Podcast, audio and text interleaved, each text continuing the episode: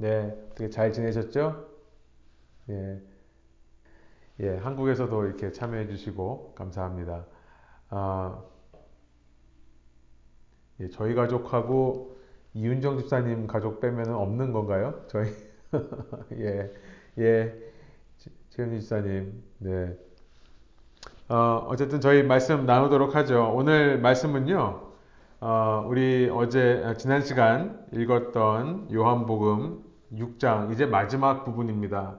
아, 요한복음 6장 61절부터 70절까지의 말씀을 오늘 나누기 원하는데요. 어, 요한복음 6장 60절부터 71절까지의 말씀입니다. 당신께 영생의 말씀이 있습니다. 라는 제목입니다. 당신께 영생의 말씀이 있습니다. 슬라이드를 보시면서 여러분 마이크를 켜수 있는 분들은 켜시고 함께 읽기에 동참해 주시면 감사하겠습니다. 제가 먼저 60절 읽겠습니다. 예수의 제자들 가운데서 여럿이 이 말씀을 듣고 말하기를 이 말씀이 이렇게 어려우니 누가 알아들 수 있겠는가 하였다. 예수께서 제자들이 자기의 말을 두고 수군거리는 것을 아시고 그들에게 말씀하셨다. 이 말이 너희의 마음에 걸리느냐? 인자가 전에 있던 곳으로 올라가는 것을 보면 어떻게 하겠느냐? 생명을 주는 것은 영이다. 육은 아무데도 소용이 없다. 내가 너희에게 한 이 말은 영이요 생명이다. 그러나 너희 가운데는 믿지 않는 사람들이 있다. 처음부터 예수께서는 믿지 않는 사람이 누구이며 자기를 넘겨줄 사람이 누구인지를 알고 계셨던 것이다. 예수께서 또 말씀하셨다. 그러므로 내가 너희에게 이르기를 아버지께서 허락하여 주신 사람이 아니고는 아무도 나에게로 올 수 없다고 말한 것이다. 이 때문에 제자 가운데서 많은 사람이 떠나갔고 더 이상 그와 함께 다니지 않았다. 예수께서 열두 제자에게 물으셨다. 너희까지도 떠나가려 하느냐? 시몬 베드로가 대답하였다. 주님, 우리가 누구에게로 가겠습니까? 선생님께는 영생의 말씀이 있습니다. 우리는 선생님이 하나님의 거룩한 분이심을 믿고 또 알았습니다. 예수께서 그들에게 대답하셨다. 내가 너희 열두를 택하지 않았느냐? 그러나 너희 가운데서 하나는 악마이다. 이것은 시몬 가룟의 아들 유다를 가리켜서 하신 말씀인데 그는 열두 제자 가운데 한 사람으로 예수를 넘겨줄 사람이었다. 아멘. 예, 우리 당신께 영생의 말씀이 있습니다. 라는 제목으로 말씀 나누기 원하는데요. 우리 지난 시간에 어, 예수님은 자신을 하늘에서 내려온 생명의 빵이다 라고 말씀하셨습니다. 그 의미는 예수님께서 맞이하게 되실 참혹한 죽음을 의미한다라고 했었죠. 우리가 성찬 예식을 통해 바로 그 죽음에 참여하는 것이다 라는 사실을 우리가 나누었었습니다. 내가 받았어야 할 저주와 심판을 그가 대신 담당하시는 겁니다. 그러나 그 죽음은 폭력적이고 비참한 죽음만이 아니라고 했죠. 그 빵을 받아먹는 자마다 곧 그의 대속의 죽음을 이해하고 그가 나 대신에 저주와 심판을 대신 받았어야 된다는 그 사실을 깨닫는 자, 그들은 생명으로 살아난다라고 하는 것을 어, 말씀하는 실은 이것은 어두운 말씀이 아니라 밝은 말씀이다라고 했습니다.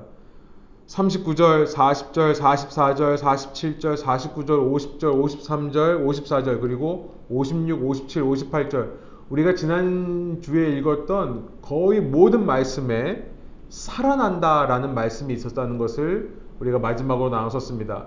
56절 어, 대표적으로 보면 내 살을 먹고 내 피를 마시는 사람은 내 안에 있고 나도 그 사람 안에 있다. 살아계신 아버지께서 나를 보내셨고 내가 아버지 때문에 사는 것과 같이 나를 먹는 사람도 나 때문에 살 것이다 라고 하는 예수님은 이렇게 비참한 얘기만 하시는 것이 아니라 실은 생명에 관한 한 아주 기쁘고 감사한 이야기를 하고 계시는 겁니다. 58절에도 이어지죠. 이것은 하늘에서 내려온 빵이다. 이것은 너희 조상이 먹고서도 죽은 그런 것 같지 그런 것과는 같지 아니하다.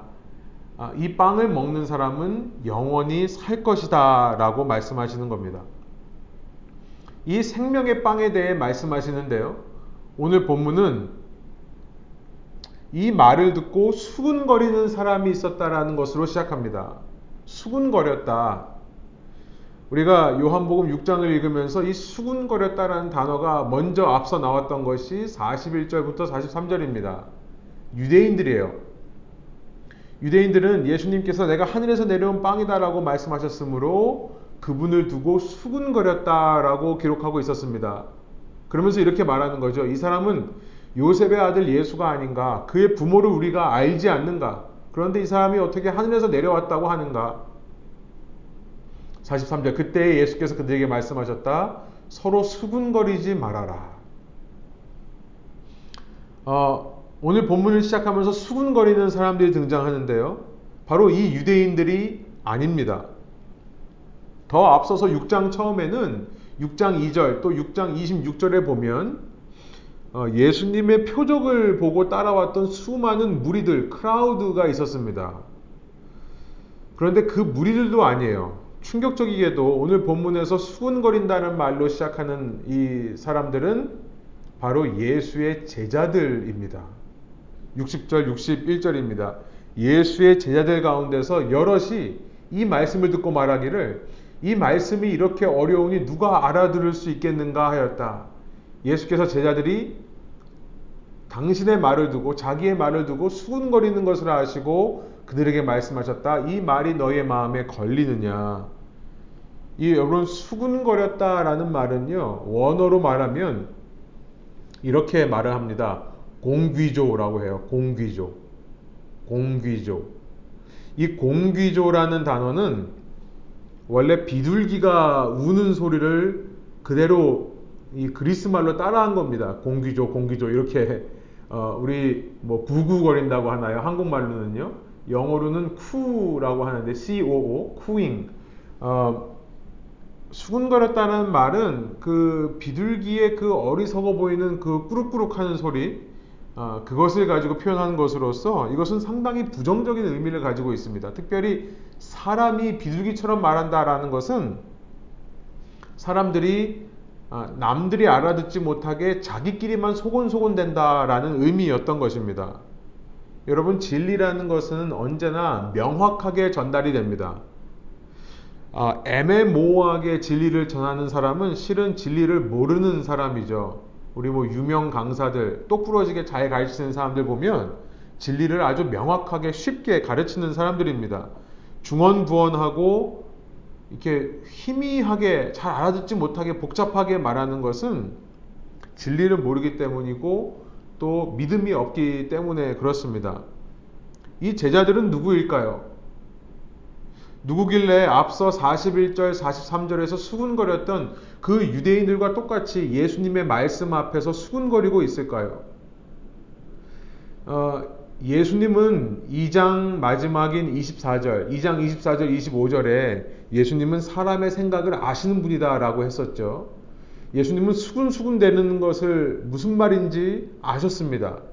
그래서 그들에게 이렇게 말씀하십니다. 이 말이 너희의 마음에 걸리느냐라고 말씀하세요. 걸린다 라는 말. 여기 보면 어, 어, do you take offense라고 되어 있는데요. 원래는 stumbling block이라는 말이 거기 들어가 있습니다. 어, 이 걸리, 걸리다, 걸려 넘어지다 라는 동사가 들어있는데요. 여러분이 아마 잘 아실 수 있는 동사입니다. 그리스 동사로 스칸달리조라는 동사예요. 어, 이 스칸달리조라는 말에서 영어에 스캔달이라는 말이 나왔죠. 어, 이 단어의 뜻은요, 죄를 짓게 하다라는 말입니다. cause to sin. 죄를 짓게 하다 혹은 cause to fall, 넘어지게 하다라는 뜻이에요. 그러니까 걸림돌이라는 것이 무엇입니까? 우리가 스캔달이라고 말하는 것이 무엇입니까? 사람들로 하여금 그 사람을 신뢰하지 못하게 실망하게 만드는 것들을 스캔달이라고 하죠.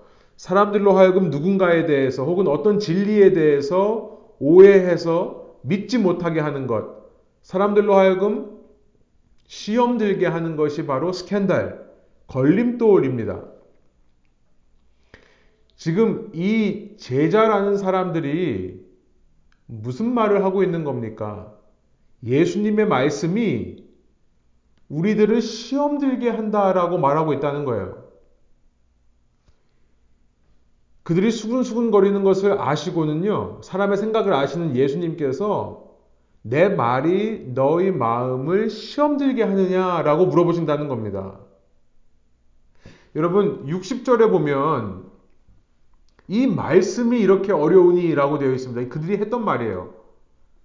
이 말씀, 여기서 말하는 말씀이 영어 번역으로는 saying이라고 번역하는데요.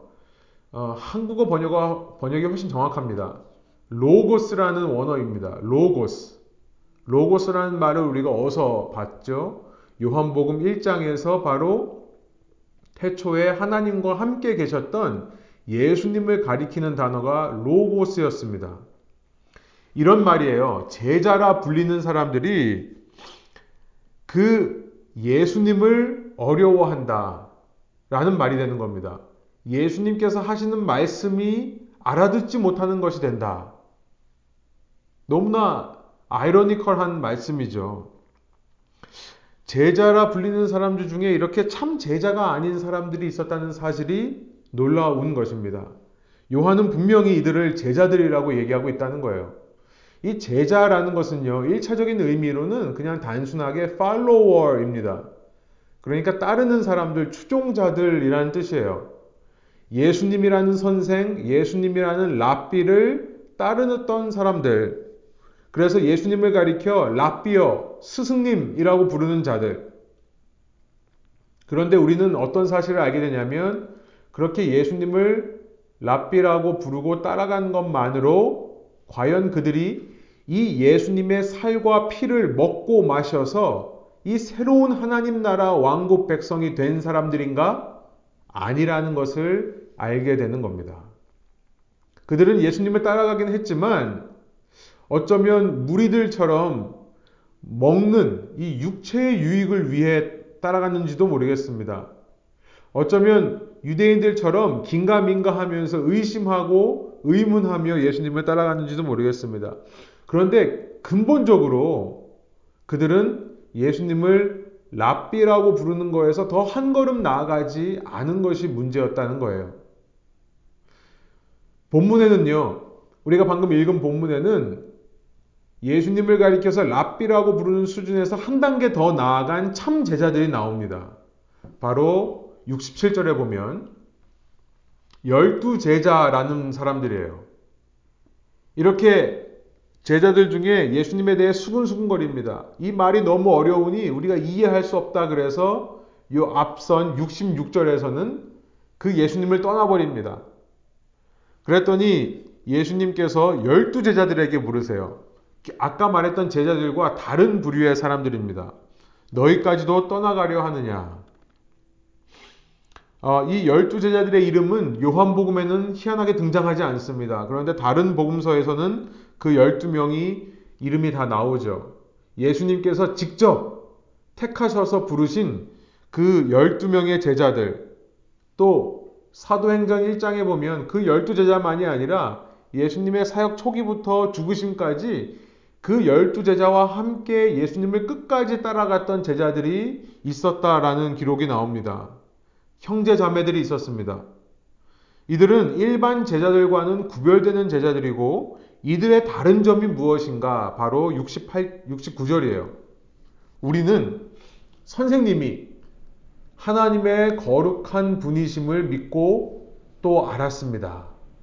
단지 예수님을 랍비, 선생으로만 고백하는 것이 아니라 거기서 한 걸음 더 나아가서 하나님의 거룩한 분, 곧 하나님의 아들이심을 믿고 또 알았다라고 고백하는 사람, 이들이 참 제자다라는 거예요.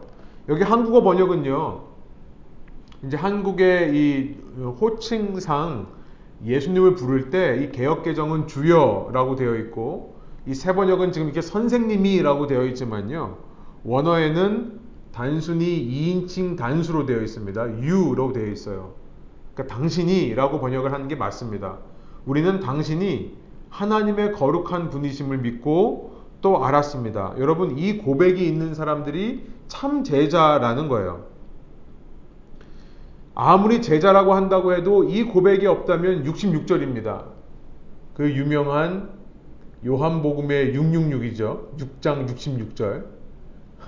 이 때문에 제자 가운데서 많은 사람이 떠나갔고 더 이상 그와 함께 다니지 않았다. 요한은 분명히 말하고 있습니다. 이 때문에 무리 가운데서, 이 때문에 유대인 가운데서가 아니라 이 때문에 제자 가운데서 많은 사람이 예수님을 떠나갔고 더 이상 그와 함께 다니지 않았다.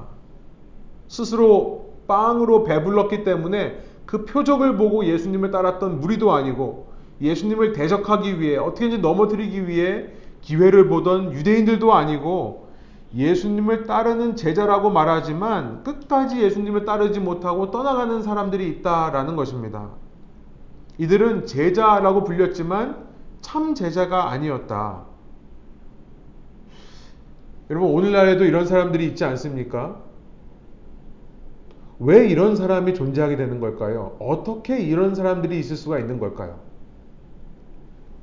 더 충격적인 것은요, 아, 요한복음 이 6장 마지막에서 더 충격적인 것은 한 걸음 더 나아가서 열두 사도 내에도 이런 사람이 있었다는 것을 말씀합니다. 69절, 70절이에요. 우리는 선생님이 이 열두 제자입니다. 열두 제자의 고백이에요. 우리는 선생님이 하나님의 거룩한 분이심을 믿고 또 알았습니다. 라고 말하자 예수께서 그들에게 대답하십니다. 내가 너희가 너희 열두를 택하지 않았느냐. 그러나 너희 가운데서 하나는 악마이다. 예수님께서 직접 지목하여 택하신 12명 안에도 하나는 악마였다는 사실입니다. 이제 이 요한이 미리 얘기하는 거죠. 이것은 시몬 가롯의 아들 유다를 가리켜서 하신 말씀인데 그는 열두 제자 가운데 한 사람으로서 예수를 넘겨준 사람이었다. 질문이 있습니다. 의문이 있습니다. 아니 도대체 어떻게 이런 일이 있을 수가 있을까요? 제자라고 불리는 사람들 중에 특별히 예수님을 하나님의 아들이라고 고백하는 사람들 중에서도 어떻게 이런 사람들이 존재하는가? 우리는 말씀을 통해 그 답을 좀 찾아보기를 원합니다. 두, 두 가지를 살펴보려고 하는데요. 첫 번째는요. 이들이 예수님을 믿은 것처럼 보이지만 실은 믿지 않은 이유가 무엇인가를 밝혀보기 원합니다. 이들은 예수님을 선생이라고 고백했고 또 더 나아가서 하나님의 아들, 하나님의 이 거룩한 분이라고 어, 고백했지만 그러나 진짜로 그것을 믿지 않은 이유가 무엇이었을까를 살펴보기 원하고요. 두 번째는 뭐냐면 그러면 오늘 나는 내가 참 제자인지를 어떻게 아는가? 이 두 가지를 어, 이 말씀을 통해 살펴보려고 합니다. 이들이 믿은 것처럼 보였지만 믿지 않은 이유, 또 그렇다면 오늘 나는 참 제자인지를 어떻게 분별할 수 있을까? 먼저 첫 번째를 먼저 생각해 보겠습니다. 이들이 믿는 것처럼 보이지만 믿지 않은 이유. 어, 사실 상당히 간단하게 예수님께서 본문에서 말씀하십니다. 요한복음 6장 62절인데요. 어, 그렇게 수군거리는 사람들을 향해 예수님께서 말씀하십니다. 인자가 전에 있던 곳으로 올라가는 것을 보면 어떻게 하겠느냐? 너희는 지금 내가 하늘에서 내려왔다는 사실을 가지고 수군수군 되는데, 그런데 내가 다시 전에 있던 곳으로 올라가는 것을 너희가 본다면 너희 어떻게 하겠느냐라고 물으세요. 그러면서 이렇게 말씀하십니다. 생명을 주는 것은 영이다. 육은 아무데도 소용이 없다. 내가 너희에게 한 이 말은 영이요 생명이다. 그러나 너희 가운데는 믿지 않는 사람들이 있다. 라고 말씀하셨다는 겁니다. 주님의 말씀은요, 63절이 핵심입니다. 너에게 한 이 한 이 말은 영이고 생명이다. 여러분, 지금 예수님께서 말씀하신 이 내가 하늘로부터 내려온 생명의 빵이다라는 말을 이게 정말 알아듣지 못할 정도로 어려운 말이었을까요? 아닙니다. 그가 하늘에서 내려왔다는 사실에 대해서 분명하게 말씀하신 겁니다. 그 말을 유대인들도 정확하게 알아들었죠. 그래서 자기네들끼리 수근수근 했었습니다. 아니, 이 사람이 어떻게 하늘에서 내려왔다고 하는가? 나는 하늘에서 내려온 생명의 빵이다라고 말하니 유대인들은 바로 알아들었습니다. 내가 저, 저 사람이 하늘로부터 왔다라고 지금 얘기하는구나. 우리가 저의 부모 요셉이 누군지를 아는데 지금 무슨 말이냐라고 유대인들이 캐치를 했던 겁니다. 제자들이 몰라서 수근거렸을까요? 아는 겁니다. 예수님께서 내 피를 마시고 내 살을 먹어야 된다라고 말했던 것도 이해하지 못했을까요? 제가 지난 시간 말씀드린 것처럼 구약을 알고 있는 유대인이라면 이 표현법은 하나님의 저주, 심판에 관한 것임을 알았을 것입니다. 피를 마시고 어, 살을 먹는 것, 피에는 생명이 들어 있습니다. 그 생명을 마실 수 있는 것은 오직 하나님만 하실 수 있는 거예요. 생명의 주인이신 하나님만 하실 수 있는 그러니까 피를 마시고 살을 먹는다라는 구약의 선지서의 표현들은 하나님께서 심판하시고 하나님께서 저주하신다라는 의미였던 것입니다. 그런데 이 너무나 간단한 내용을 이들의 문제는 뭐였냐면 영으로 들은 것이 아닙니다. 육으로만 들었다는 것이 이들의 문제라는 것을 알게 돼요. 이 모든 예수님의 말씀을 육체로만 이해하는 것입니다. 결국 주님께서는 이렇게 말씀하세요. 생명을 주는 것은 영이다. 육은 아무데도 소용이 없다. 우리의 육체의 삶이 아무 필요 없다는 말씀을 하시는 것이 아닙니다. 앞서서 주님은 우리 지난 시간 나눴던 것에서 내 살과 내 피를 마셔서 어, 이 땅에서부터 생명을 회복하는 것을 말씀하셨습니다. 우리의 삶이, 이 육체의 삶이 중요하지 않다는 것은 아니에요. 그런데 지금 무슨 말씀을 하시는 거냐면, 내가 너에게 한 이 말을 알아듣기 위해서는 영을 통해서만 가능하다라고 말씀하시는 거죠. 육적으로만 이 말을 들으면 아무 소용이 없다라고 말씀을 하시는 겁니다. 여러분, 하나님께로부터 난 자들의 특징이 있습니다. 지금 요한복음이 1장서부터 계속 그 주제를 가지고 얘기하고 있습니다. 1장 13절에 나온 것처럼 영접하는 자, 곧 그 이름을 믿는 자들은 사람으로나 혈통으로나 육정으로 난 자들이 아니라 하늘로부터 난 자들이다라고 말씀했어요. 3장에서 니고데모와의 대화 속에서 예수님은 위로부터 난 자라야 하나님 나라에 들어갈 수 있다. 우리가 거듭났다라고 번역을 하는데요. 원어의 의미는 위로부터 난 자라고 말씀드렸습니다. 또 그를 가리켜서 성령으로 난 사람이라고 말합니다. 성령이 어디서부터 와서 어디로 가는지 모르는 것처럼 바람이 어디서부터 와서 어디로 가는지 모르는 것처럼 성령으로 난 사람도 그렇다. 나에게 이 구원의 주체가 있는 것이 아니라 내가 사유하고 사고하고 내가 진리를 깨달아서 구원에 이르는 것이 아니라 하나님으로부터 온 자들만이 구원에 이르는 것이다. 4장에서도 성령과 진리로 예배하는 자들을 찾으신다라고 사마리아 여인에게 말씀하셨습니다. 모두 하나님의 영으로 인도함을 받는 자들에 대한 말씀이에요. 하나님의 영으로 인도되기 때문에 그들은 예수님의 음성을 들을 때 그것이 마음에 와 닿고 깨달아지더라 라는 겁니다. 그런데 육으로 난 사람들은 어떻습니까? 아무리 예수님의 말씀을 들려줘도 그것을 육체로만 해석하고 육체로만 이해합니다. 한때 베드로에게 그런 일이 있었습니다. 베드로 역시 예수님을 따르는 제자였습니다만 예수님의 말씀을 육신으로만 들었던 때가 있었어요. 마태복음 16장 21절부터 23절입니다. 그때부터 예수께서는 자기가 반드시 예루살렘에 올라가야 하며 장로들과 대제사장들과 율법, 율법학자들에게 많은 고난을 받고 죽임을 당해야 하며 사흘째 되는 날에 살아나야 한다는 것을 제자들에게 밝히기 시작하셨다. 이것이 지금 지금까지 우리가 요한복음 6장 지지난주 지난주를 통해 살펴봤던 내가 하늘에서 내려온 생명의 빵이다라고 말씀하시는 것을 역사적으로 쉽게 풀어 쓴 것이 이 마태복음 6장 16장 21절의 말씀입니다. 그러니까 예수님께서 당신을 가리켜서 나는 생명의 빵이다라고 말씀하신 것이 결국 이 말씀을 하신 거예요. 21절 말씀을 하신 겁니다. 어, 요한 사도는 이 마태복음 16장 21절의 말씀을 좀 더 이 빵과 그 피라고 하는 이미지를 사용해서 표현하고 있는 것일 뿐이죠. 똑같은 말씀을 하신 겁니다. 내가 예루살렘에 가서 내 살이 찢기고 내 피가 흘려져야 된다. 그렇게 고난을 받고 죽임을 당해야 한다.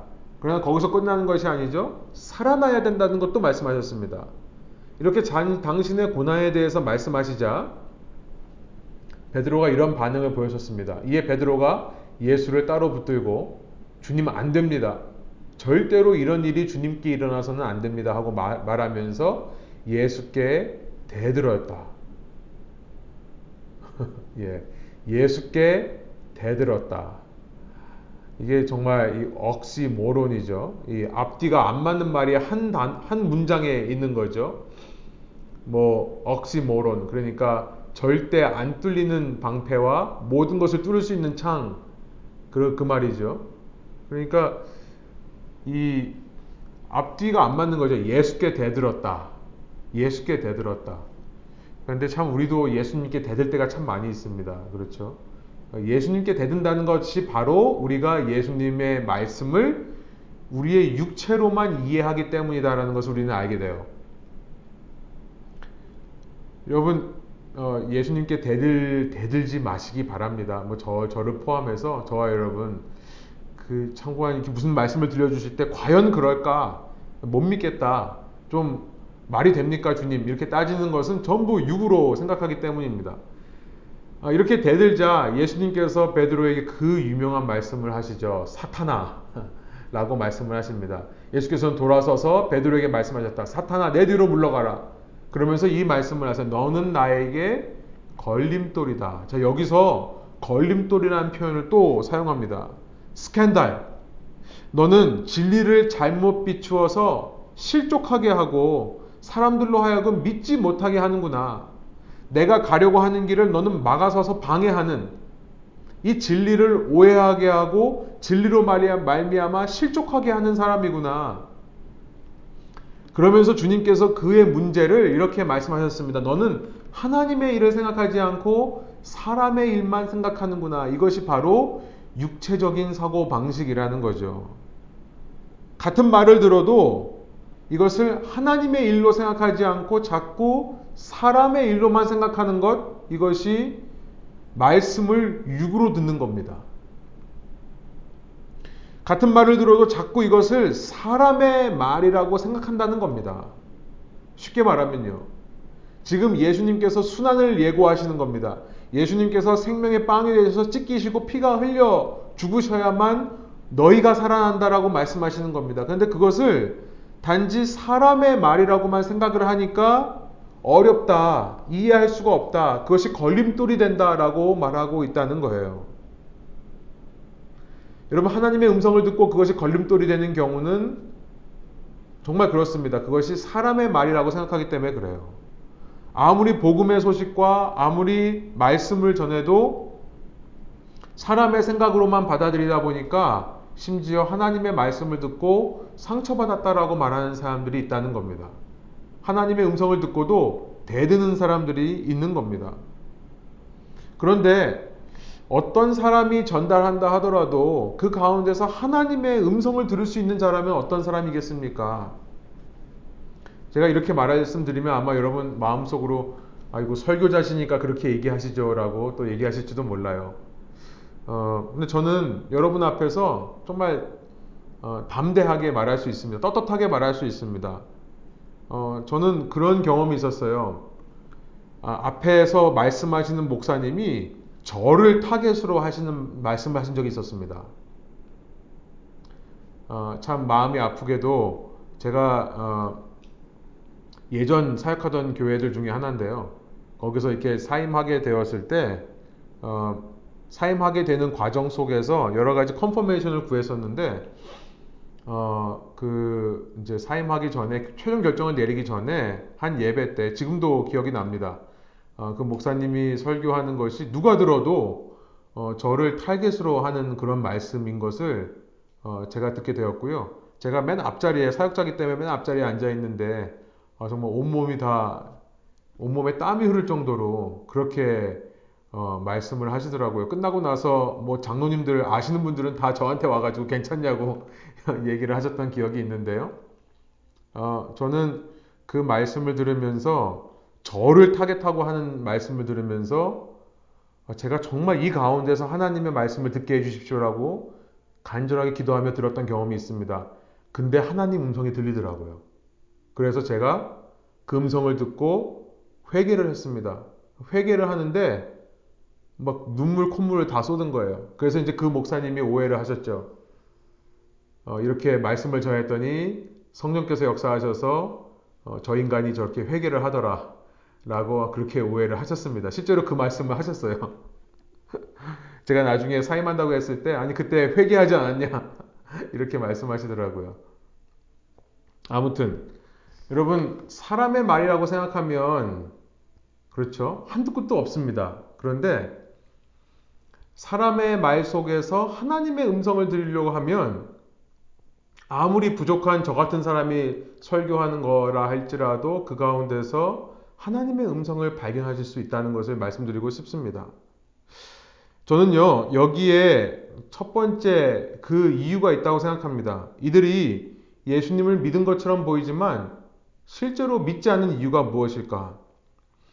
예수님의 말씀을요, 그냥 육으로만 들은 겁니다. 사람의 소리고 사람의 말로만 받아들었다는 거예요.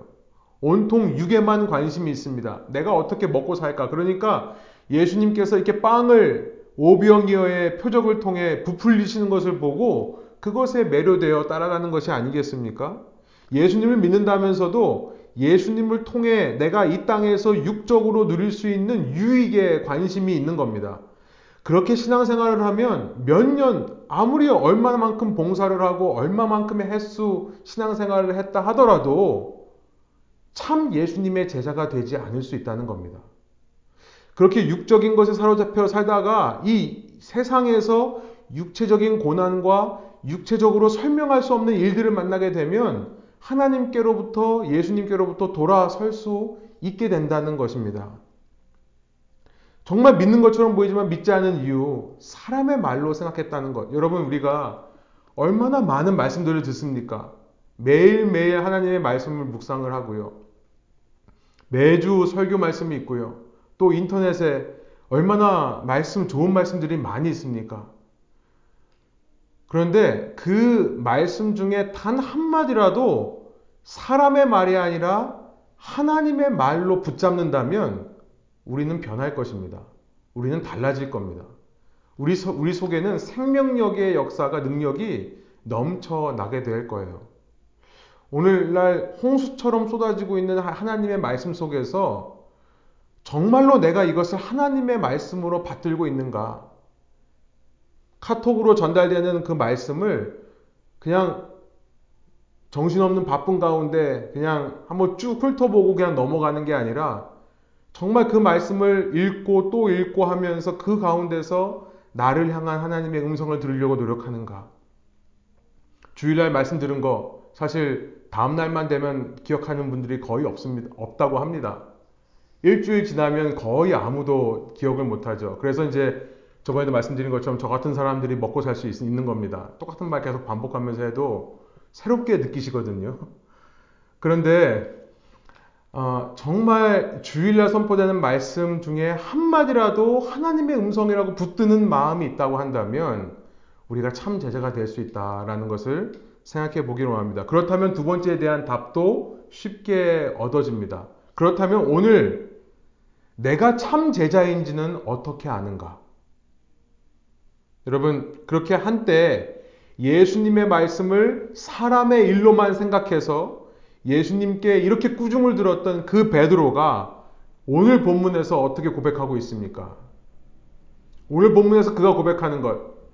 너희까지도 나를 떠나려 하느냐. 그렇게 많은 사람들이 예수님을 떠납니다. 그 중에서 열두 제자에게 주님께서 물으십니다. 너희도 떠나가겠느냐? 그때 베드로가 이렇게 대답하는 겁니다. 주님, 우리가 누구에게로 가겠습니까? 주님께는 영생의 말씀이 있습니다. 예, 앞서 우리 주님이라고 했기 때문에 여기서는 아마 주님이라고 번역하는 것이 맞겠습니다. 선생님이라고 하니까 이제 또 한국식으로 번역한 건데요. 주님께는 당신께는 영생의 말씀이 있습니다라고 말하고 있는 겁니다. 영생의 말씀. 영생의 말씀. 아니, 지금 그렇게 예수님께서 살과 피를 찢어서 흘려서 너희가 먹어야 너희가 살 수 있다라고 말했는데요. 앞서서 육체로만 듣는 사람들은 어떻게 저 사람이 아빠가 요셉인데 하늘로부터 내렸다고 하는가? 어떻게 자기 살을 주어 우리로 하여금 능히 먹게 하겠는가? 이렇게 서로 육체로만 들어서 이해하는 이 와중에 베드로는 그 가운데서 그 가운데 있는 생명의 말씀을 발견했다는 것입니다. 아까 제가 말씀드린 대로 예수님은 잔인한 비참한 얘기를 하신 것이 아니라 그 가운데서 살아나는 것에 대해서 말씀을 하셨어요. 그것이 베드로의 귀에 들린 겁니다. 영생의 말씀이 주님께 있는데 주님, 주님이 아니고서는 우리가 살 방법이 없는데 그 주님의 말씀대로 주님의 그 살과 피를 먹고 마셔야만 우리는 살 수 있게 되는데 우리가 어디로 가겠습니까? 라고 베드로가 고백하는 겁니다. 말씀을 통해 여러분 답은 간단합니다. 오늘 내가 참 제자라는 것을 어떻게 하는가? 여러분 이번 주일날 또 설교를 이어서 하겠습니다만 우리가 신앙이라는 사실은요. 우리가 하는 어떤 외적인 행위에 근본적으로 있는 것이 아니라 근본적으로 이 한 가지에 있습니다. 이 한 가지만 우리에게 일어나고 있는 이 한 가지 사실만 우리 마음속에 일어나고 있다면 우리는 구원을 마음껏 확신할 수 있는 겁니다. 그 한 가지가 무엇인가? 말씀을 들을 때 그 말씀으로부터 생명력을 느끼는가? 이겁니다. 그 말씀을 들을 때 생명의 역사를 느끼는가? 말씀을 듣고 정말 내 자신의 죄를 깊이 뉘우친 적이 있다면 여러분 그것은 여러분이 거듭났다라고 하는 가장 확실한 증거입니다. 여러분이 육적으로 생각하는 사람이 아니라 영으로 생각하는 사람, 성령을 통해 그 영생의 말씀을 받아들였다라고 하는 가장 확실한 증거가 되는 거예요. 다른 게 아닙니다. 뭐 노래를 부르다가 찬양을 하다가 무슨 집회에 갔다가 이런 게 아니라요. 말씀을 듣고 자신의 기, 죄를 깊이 뉘우친 적이 있다면 여러분 말씀을 들을 때 여러분 가운데 새로운 소망과 삶에 대한 새로운 기대가 생겨난다면 그것이야말로 여러분이 하늘로부터 온 사람, 하나님께로 난 하나님의 자녀, 위로부터 난 사람이라는 것을 증명하는 확실한 증거가 되는 것입니다. 저는요, 우리가 말씀을 대하는 태도, 우리가 말씀을 듣는 태도, 이것이야말로 우리의 신앙을 결정짓는 가장 중요한 것이라고 생각합니다. 말씀에 대한 반응, 이것이 우리의 모든 것을 결정합니다. 교회에서 어떤 직분을 맡고 어떤 봉사를 하는가, 교회에서 어떤 타이틀로 불리는가가 중요하지 않습니다. 말씀 앞에서 어떤 태도로 나아가는가. 주님은요, 이렇게 말하는 제자들을 향해 우리는 선생님의 하나님의 거룩한 분이심을 믿고 또 알았습니다. 라고 이렇게 고백하는데요. 이 요한복음에서 비춰지는 예수님은요, 이렇게 사람들의 증언에 별로 감동을 안 받으시는 것 같아요. 그러면서 이렇게 말씀합니다. 아마 사람들 속에 어떤 것이 있는지를 너무나 잘 알기 때문에 그러신 것 같지는 모르겠습니다만, 그 말씀 앞에서, 예, 슬라이드가 없어졌네요.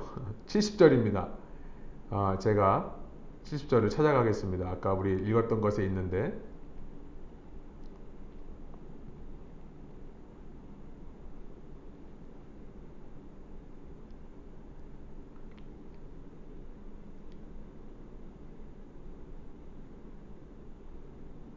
예. 이렇게 고백을 하고 있는데 거기다 대놓고 예수님께서 이렇게 말씀하세요. 내가 너희 열두를 택하지 않았느냐? 그러나 너희 가운데서 하나는 악마다. 여러분 이 말씀을 듣고 이제부터 제자들은요. 예수님께서 십자가에 달리시는 그날까지 그 전날 밤까지 계속해서 수군거립니다. 그 수군거리는 내용은 무엇입니까? 너냐? 나냐? 너냐? 나냐? 너나 냐냐? 이 한마디로 말미암아 마가복음 14장 19절 이제 예수님께서 십자가에 달리시기 바로 전날 마가복음 14장 19절은 뭐라고 기록하냐면 제자들 모두 하나씩 하나씩 예수께 와서 말했대요. 주님, 제가 그 자입니까? 주님, 제가 주님을 팔자입니까? 자기도 모르는 거예요. 여러분, 저는 70절을 읽으면서 이런 생각이 들었어요. 야, 정말 예수님께서는 구원의 확신을 깨 부수시는구나. 제자들로 하여금 구원의 확신이라는 것을 아예 존재하지 못하게 하시는 것이 예수님의 이 말씀을 하시는 의도가 아닐까 생각이 들었어요. 제, 제자들은 끊임없이 걱정하거든요. 그러나 여러분 이것은 성령 강림 이전 사건이라는 것을 우리가 기억할 필요가 있습니다. 성령께서 우리에게 내려오시기 전이라는 거예요. 예수님께서 분명히 말씀하십니다. 영으로 난 것이야말로 유익하고 육에 있는 것은 무익하다. 내가 한 이 말은 영이고 생명이다 라고 말씀하십니다. 이제 성령 강림 사건에 의해서 제자들은 성령을 충만하게 체험합니다. 그리고 나서 그들 마음 가운데 한 가지 구원의 확신의 근거가 생기는 것이 뭐냐면 그 예수님이 하신 말씀이 그때서 깨달아지는 거죠. 이전까지 이해되지 않던 그 예수님의 음성이 말씀들이 전부 다 이해가 되는 겁니다. 육적으로만 이해하는 것이 아니라 영적으로 그것을 받아들이게 된 여러분 그 구원의 확신을 가지고 제자들은 죽기까지 주님의 증인이 되었던 것이죠. 여러분 누구든지 예수님을 주로 고백하는 자, 예수님을 주로 고백하는 자는 오늘날에도 성령의 임재가 있는 자가 맞습니다. 그리고 그런 사람이 참 제자가 맞다면 그는 오직 성령의 감동으로 인해 여러분 설교자의 인간적인 능력이나 인간적인 감동이 아닙니다. 오직 성령의 감동으로만 말씀의 생명으로 반응하게 된다는 사실이에요. 이것이야말로 구원의 확신을 가질 수 있는 근거가 되는 것이고요. 이것이야말로 그가 참 제자라는 증거가 되는 것입니다. 성령의 감동으로 말씀을 통해 생명력이 나타나는 것을 체험하는 자. 저는 시편 42편을 여러분에게 읽어드리고 싶습니다. 시편 42편이에요. 제가 슬라이드는 준비하지 않았습니다만 쭉 읽어보겠습니다. 하나님이여 사슴이 시냇물을 찾기에 갈급함 같이 내 영혼이 주를 찾기에 갈급하니이다. 내 영혼이 하나님, 곧 살아계시는 하나님을 갈망하나니 내가 어느 때에 나아가서 하나님의 얼굴을 배울까? 낮에는 여호와께서 그의 인자하심을 베푸시고 밤에는 그의 찬송이 내게 있어 생명의 하나님께 기도하리로다. 내 반석이신 하나님께 말하기를 어찌하여 나를 잊으셨나이까? 어찌하여 내가 어찌하여 원수의 압제로 말미암아 슬프게 다니나이까 하리로다. 내 뼈를 찌르는 칼같이 내 대적이 나를 비방하여 늘 내게 말하기를 내 하나님이 어디 있느냐 하도다. 내 영혼아, 내가 어찌하여 낙심하며 어찌하여 내 속에서 불안해하는가? 너는 하나님께 소망을 두라. 나는 그가 나타나 도우심으로 말미암아 내 하나님을 여전히 찬송하리로다. 아멘. 말씀을 통해서요. 그 두렵고 떨리는 상황 가운데 모든 파도와 물결이 나를 휩쓸 것 같은 상황, 그 원수와 대적의 압제로 말미암아 슬픔이 가득한 상황 속에서도 내 영혼아 어찌하여 낙심하며 어찌하여 내 속에 불안해하느냐 하나님을 찬양하고 하나님께 소망을 두고 그가 나타나 도우실 것을 믿음으로 여전히 주님을 예배할 수 있는 생명력이 있다면 여러분, 여러분이 참 제자가 맞는 것입니다. 우리가 믿는 영생이라는 것, 우리가 언젠가 맞이할 영생, eternal life라는 것, 여러분, 그것은요, 영원히 그 말씀이신 그 로고스이신 예수님과 함께 하는 삶입니다. 영원한 생명이라는 것은 영원히 그 음성, 그 로고스 대신 말씀 대신 주님의 음성을 듣는 삶을 말하는 것입니다. 영원토록 그 음성을 들으며 그 음성 속에서 생명을 누리는 상태, 그 생명력이 죽음으로 끝나지 않고 계속해서 내 속에서 생명의 생명으로 역사해가는 그 상태가 바로 영원한 생명입니다. 여러분, 그 영원한 생명에 들어가려고 하는 자가 어찌 말씀을 사모하는 마음이 없을 수 있겠습니까?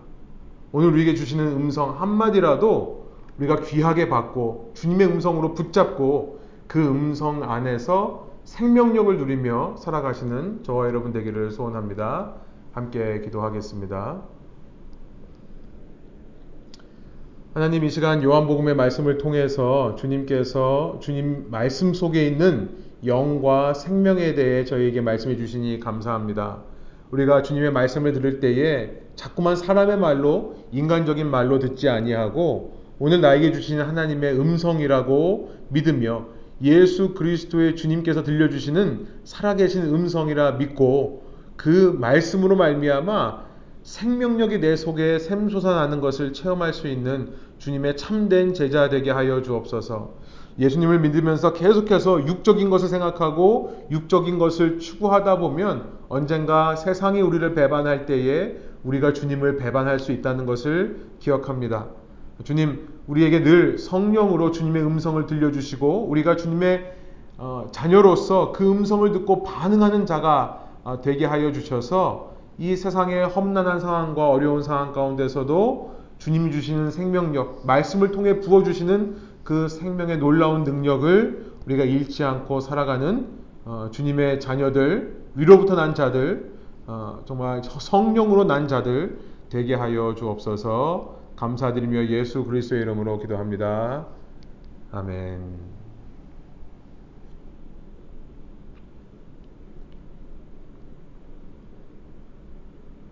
말씀 들으시면서 뭐 나누시고 싶은 거 생각나시는 것들 좀 나눠주시면 감사하겠습니다. 네, 저희가 구원의 확신을 어, 소유하는 것은 너무나 중요합니다. 근데 다른 데서가 아니라 그 말씀으로 여러분이 이미 그 확신을 소유하고 계신 줄로 믿고 어떤 상황에도 흔들리지 않았으면 하는 마음으로 어, 말씀을 전하게 되었던 것 같습니다. 예, 말씀 나눠주시죠.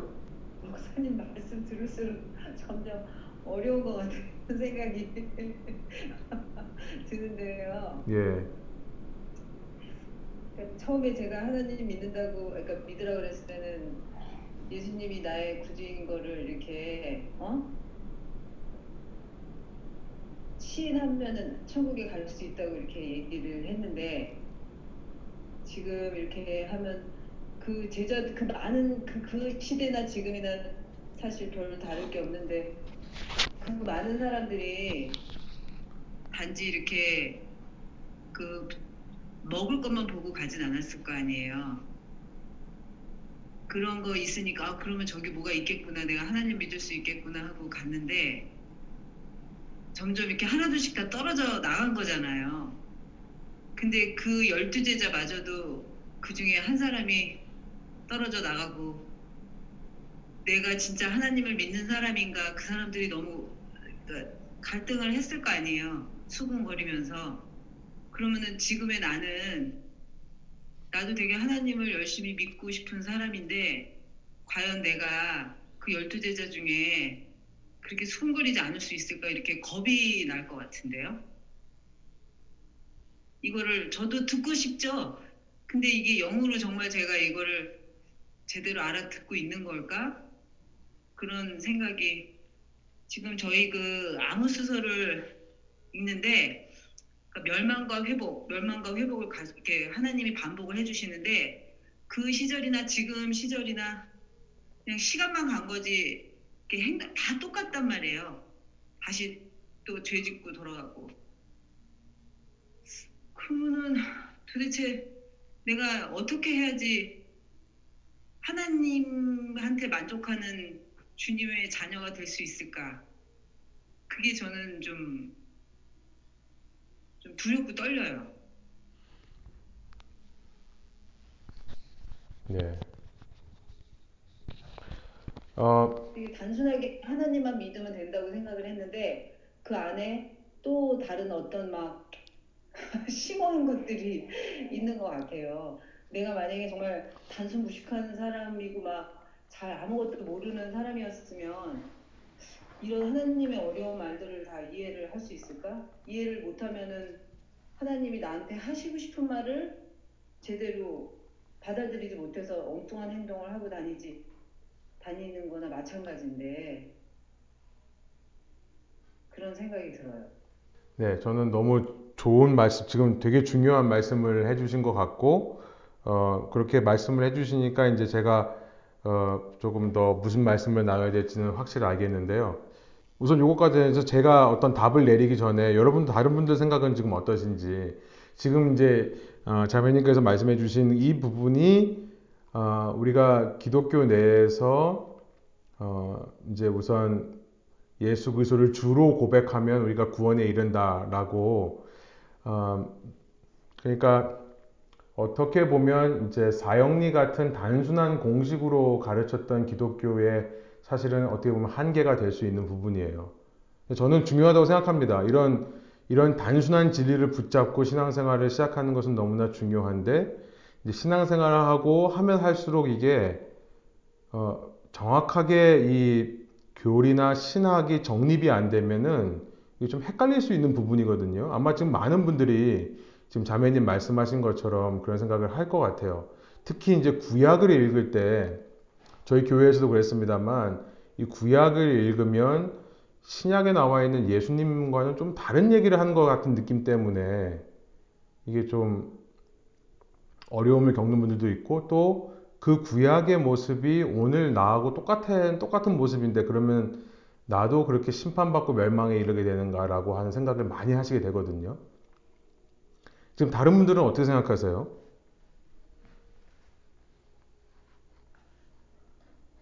너무나 중요한 질문 해주신 것 같습니다.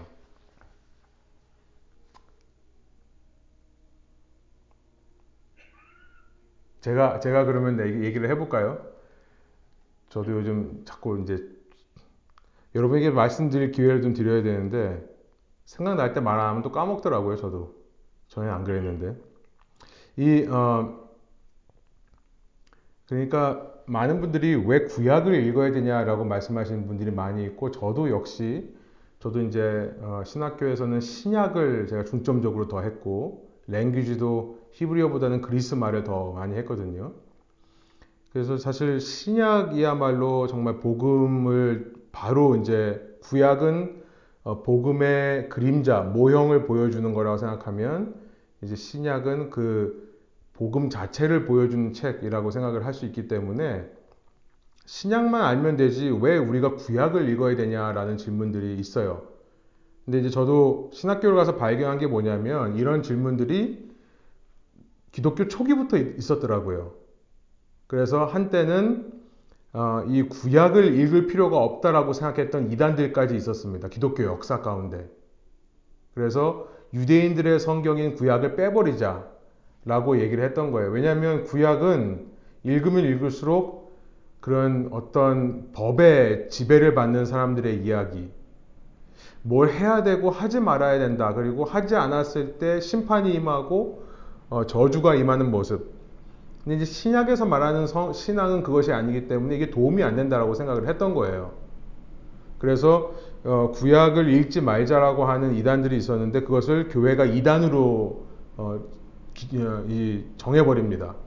초대교회가. 그리고 나서 어, 그리스도인들은 신약과 구약을 다 읽어야 된다. 그래서 구약 39권과 신약 27권을 전부 66권을 하나님의 말씀으로 인정을 해버려요.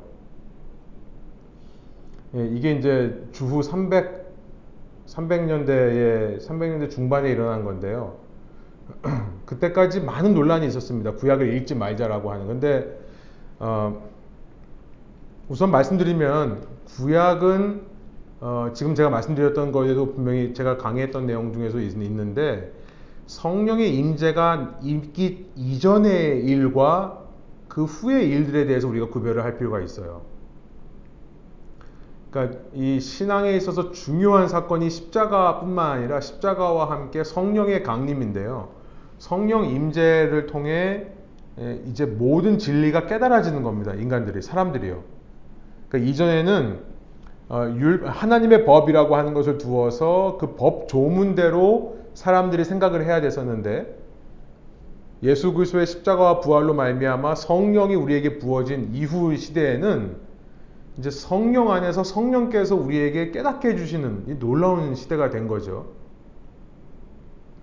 그렇기 때문에 이전 어 이제 사도 바울이 그토록 얘기하려고 했던 게 뭐냐면 갈라디아를 통해서 얘기하려고 했던 게 뭐냐면 더 이상 율법의 지배를 받지 않는다 우리는 어, 율법이라고 하는 것은 성령 강림 시대 이전에 돌에 기록한 어, 하나님의 명령이고 성령은 무슨 일을 했냐면 우리의 마음판에다가 그 말씀을 새겼다라고 표현을 해요. 갈라디아서에서. 그러니까 우리는 더 이상 율법의 지배 아래 있지 않고 심지어 율법 아래에 있는 자는 아직도 그리스도를 헛되게 하는 사람이다까지 얘기를 해요. 어, 이 구약으로부터 어떻게든지 우리가 이 사고를 전환해야 된다는 것을 이제 신약에서 말씀하기 시작하는 겁니다. 그러면 구약은 왜 필요할까? 그러니까 접근이 이래요. 예, 구약은 하나님의 원하는 백성이 되기 위해서 이런 이런 조건들을 갖춰야 된다는 것을 말해왔던 책이에요. 그런데 신약의 관점에서 구약을 읽으면 어떤 도움이 있냐면 내가 이미 성령 안에서 그러니까 제 노력이 아니라 성령님의 강권적인 역사로 저는 하나님의 백성이 되었습니다. 그러면 그 백성이 된 자로서 어떤 삶을 살아가는 것이 하나님 나라에 합당한지를 알려주기 위해 구약이 존재한다는 거예요. 그러니까 신약이 없이 구약을 읽으면 구약에서 말하는 대로 잘하고 따라가야지만 구원에 이르는 하나님의 백성이 되는 그런 시대였던 겁니다. 그런데 신약이 있고 나서 예수님 십자가와 부활 이후에 사는 사람들은 이미 은혜로 하나님의 백성이 된 거예요. 그런 사람으로서 우리가 하나님의 나라를 살아가는 데 있어서 좋은 모델이 되는 것이 구약이다라는 거죠. 무슨 말씀인지 이해가 되세요? 그러니까 부모님이 이래라 저래라 열 가지 너 이거 너가 내 자녀면은 이걸 이걸 해야 된다. 구약은 마치 너희가 이 열 가지를 잘 지켜야 내 자녀가 될 수 있다라고 하는 그런 조건을 제시했던 시대라면 예수 그리스도와 성령의 강림으로 말미암아 우리 각자가 성령 안에서 하나님의 자녀가 되어 버렸습니다. 아무 조건이 없이. 그러니까 로마서 8장 5장 8절에서 말씀하시는 것처럼 심지어 우리가 아직 죄인 되었을 때에 예수님께서 우리를 위해 대신 죽으심으로 하나님의 우리에 대하신 당신의 사랑을 확증하신 거예요. 그래서 무조건적인 은혜로 우리가 하나님의 백성이 이미 되어버렸습니다. 신약 시대는 다 그래요.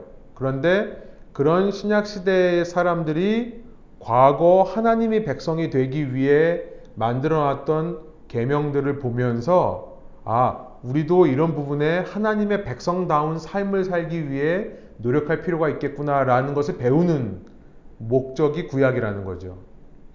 그러니까 더 이상 우리가 그 명령대로 지켜야만 구원받는 것이 아닙니다. 이미 우리는 구원받은 자라는 것에서 출발을 해요.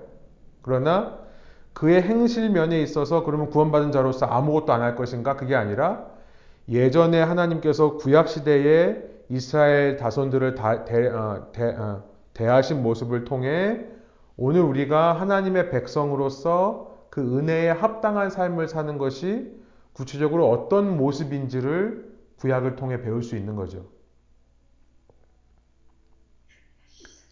그래서 이방인들에게도 이제 구약을 가르치기 시작한 겁니다.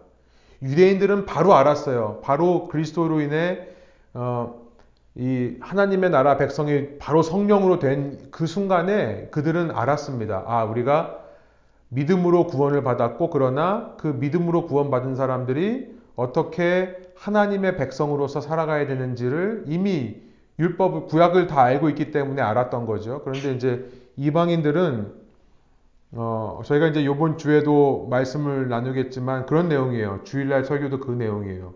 이방인들에게 너희가 무조건적인 예수 그리스도의 은혜로 어, 구원을 받았지만 그러나 핏째 먹는 것과 우상을 섬기는 것은 하지 말라라고 딱 얘기를 하죠. 그러니까 그런 그렇게 구원을 받은 사람으로서 그런 구원받은 사람의 합당한 삶을 사는 모형으로 구약의 모델을 제시하는 겁니다. 그런 내용이거든요. 그래서 오늘 우리는 구원받은 사람이 맞습니다. 그 증거는 제가 말씀드린 대로 음성을 하나님의 말씀을 들을 때 말씀 안에서 생명의 역사가 어떤 식으로든지 나, 나에게 있다면 정말 말씀을 들을 때마다 더 내가 어, 막 화가 나고 분노하는 게 아니라 말씀을 들을 때 오히려 화났던 마음들이 풀어지고 분노했던 감정들이 잦아들고 누군가를 한번 사랑하고자 하는 마음이 생기고 그래, 내가 내가 문제다 내가 좀 잘해봐야겠다라는 생각이 든다면 그것은 정말 확실한 구원의 증거예요. 그러나 이제 그런 사람으로서 우리가 끊임없이 구약의 말씀, 아까 아모스서 같은 그런 말씀들을 읽으면서 아, 하나님의 사람들은 이렇게 살아야 되는구나를 계속해서 우리가 습득하고 훈련할 필요가 있는 거죠.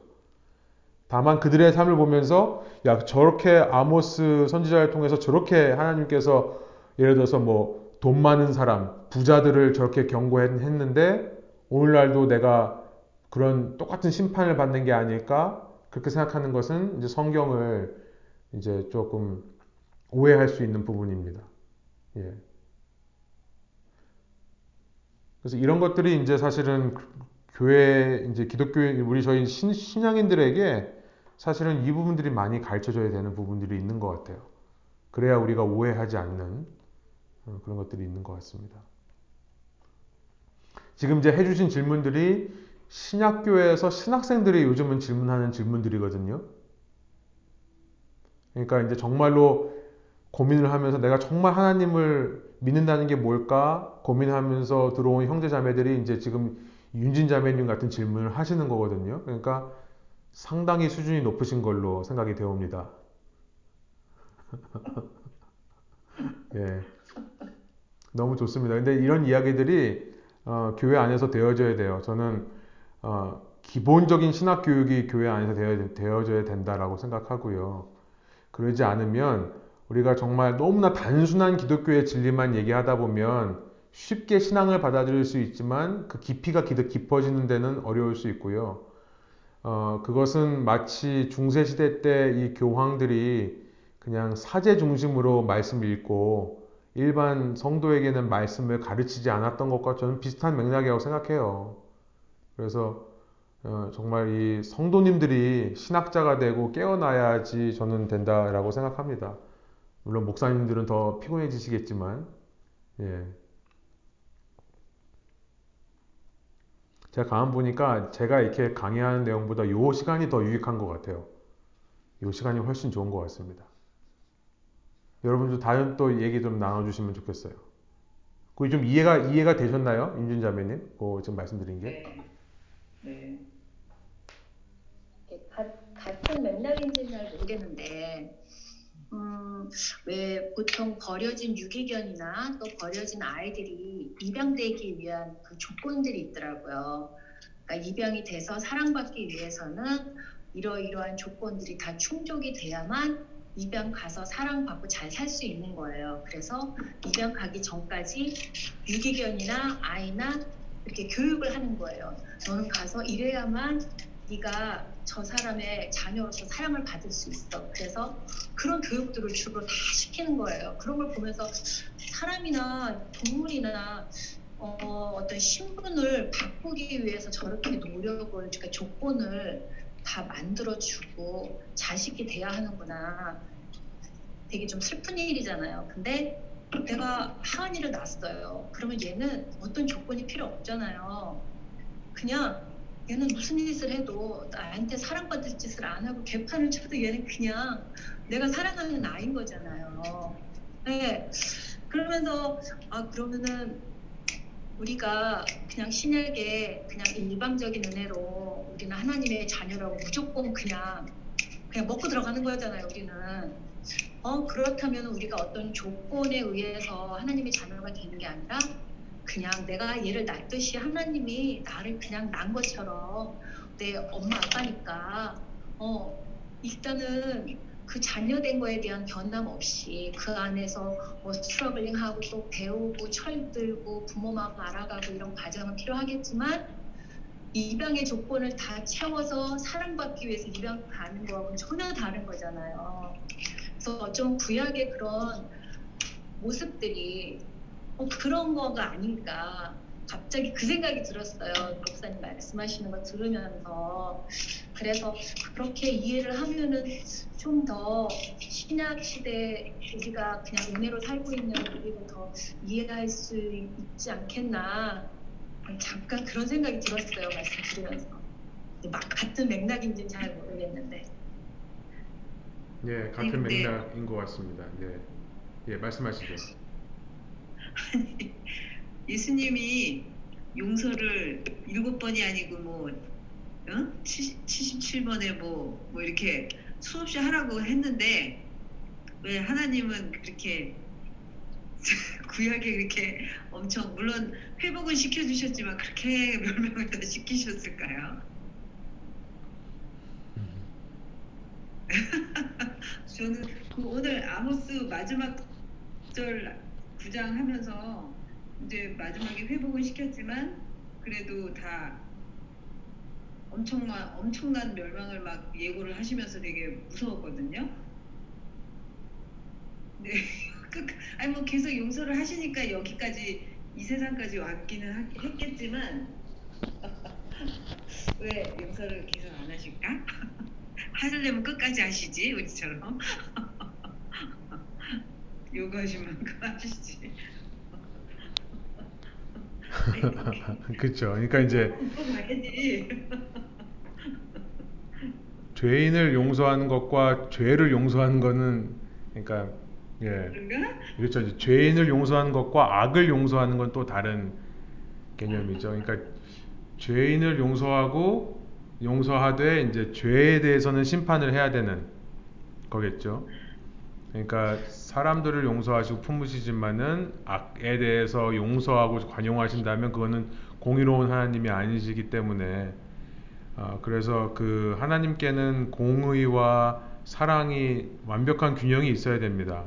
한쪽만 치우치게 되면 어, 정말 그 와- 완벽한 하나님이라고 할 수 없는 거죠. 어, 그, 그 저는 이제 사실 아모스서 같은 경우에도 북이스라엘이 한참 잘 나갈 때 아모스가 활동을 한 거거든요.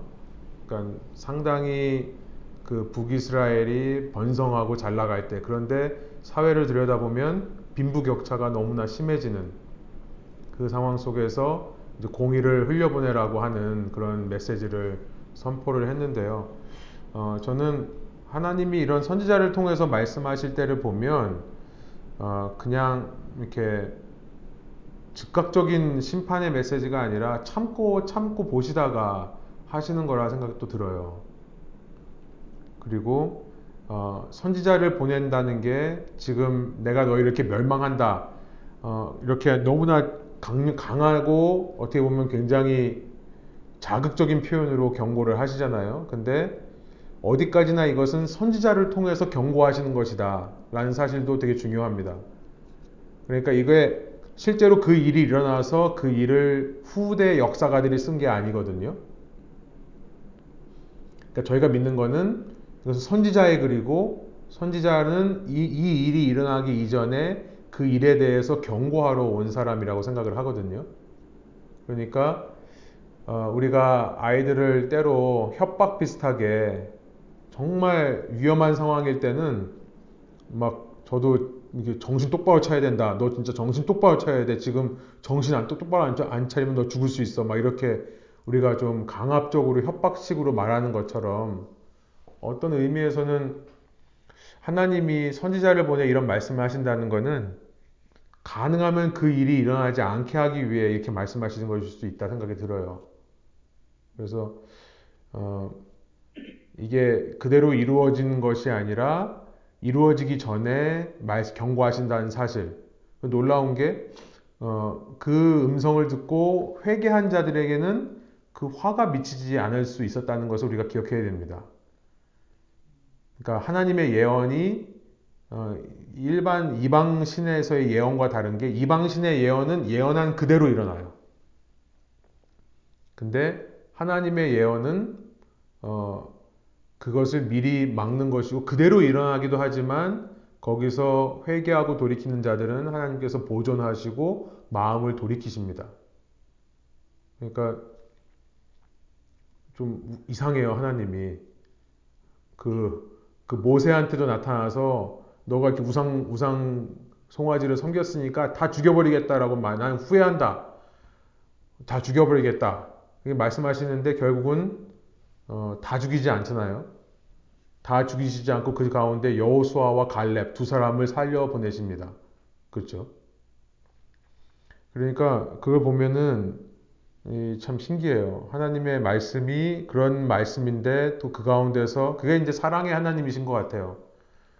그런, 그런 말을 하는 자체도 사랑하기 위해서고 사랑하니까 하는 말이고 그러니까 사랑하니까 돌이켰을 때 당신의 말을 번복하는 그런 것들이 어, 보여지는 것이 구약의 하나님이라서 음, 사실 구약의 하나님은 읽으면 읽을수록 처음에는 굉장히 막 무시무시한 파괴자 같다가 이제 계속 읽으면 읽을수록 그 아, 정말 하나 인, 그 고, 구약에서 가장 많이 하나님을 향해 표현되는 것이 어, 인자하시고 노하기를 더디하신다라는 표현. 아, 진짜 그게 맞구나라는 것을 알게 되는 것 같아요.